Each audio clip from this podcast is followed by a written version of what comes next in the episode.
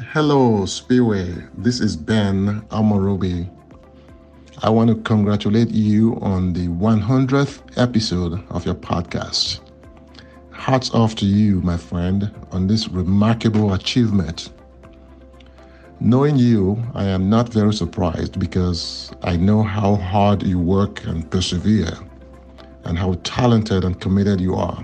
So keep blazing your trail and I wish you continued success as I look forward to your 200th episode.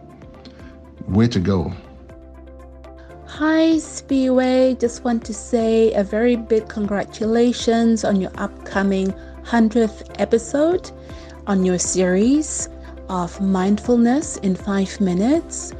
I've really enjoyed this series that you have produced. For myself, it has most certainly helped me to become more mindful, to be more in the moment, and to enjoy the people around me and the environment around me.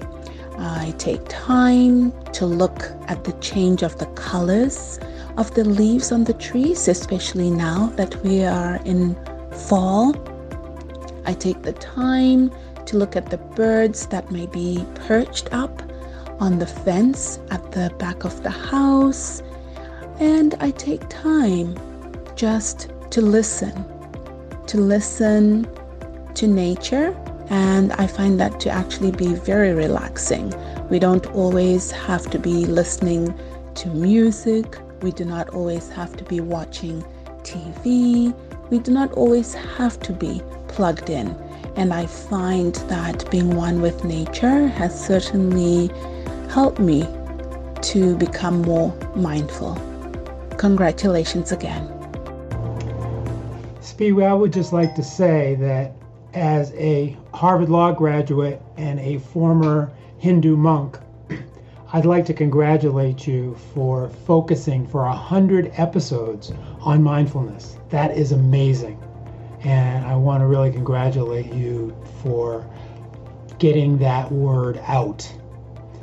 Uh, I do meditation every day and several times a day, and I really feel like mindfulness is a very important practice for any business professional or, or, or a person in general.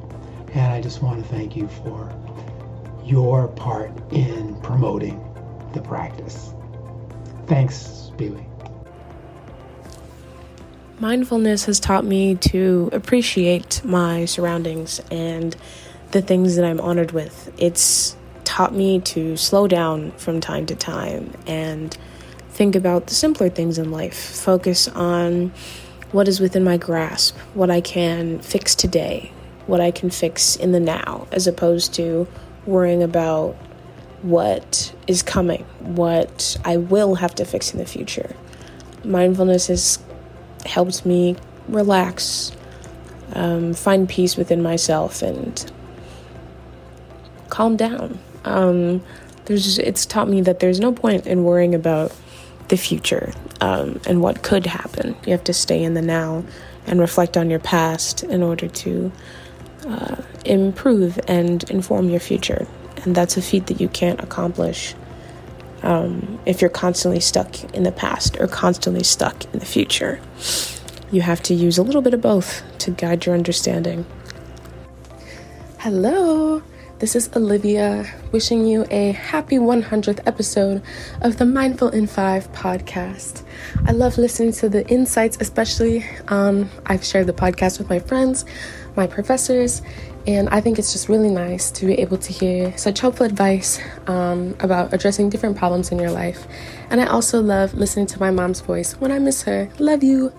Um, congratulations on the 100th episode, and congratulations on the God Lovers edition being out on Amazon. Um, I'm very proud of you, Mom. I love you very much. I'm so inspired by you and the way that you lead your business and yourself. And I'm glad that you're able to reach so many people and impact their lives in such a positive way. Congratulations! Bye. Thank you for listening to Mindful in 5. If you enjoyed it, share it with a friend, follow, and rate it on your favorite podcast platform. Pick up your signed copy of the book and journal from SpiweJefferson.com. or unsigned copies from Amazon, Barnes & Noble, or wherever you get your books. Visit SpiweJefferson.com to download sample chapters of the book, watch videos, and become a mindful ninja. Join us on the LinkedIn Mindful in 5 group and share your thoughts. Until next time, be mindful and be well.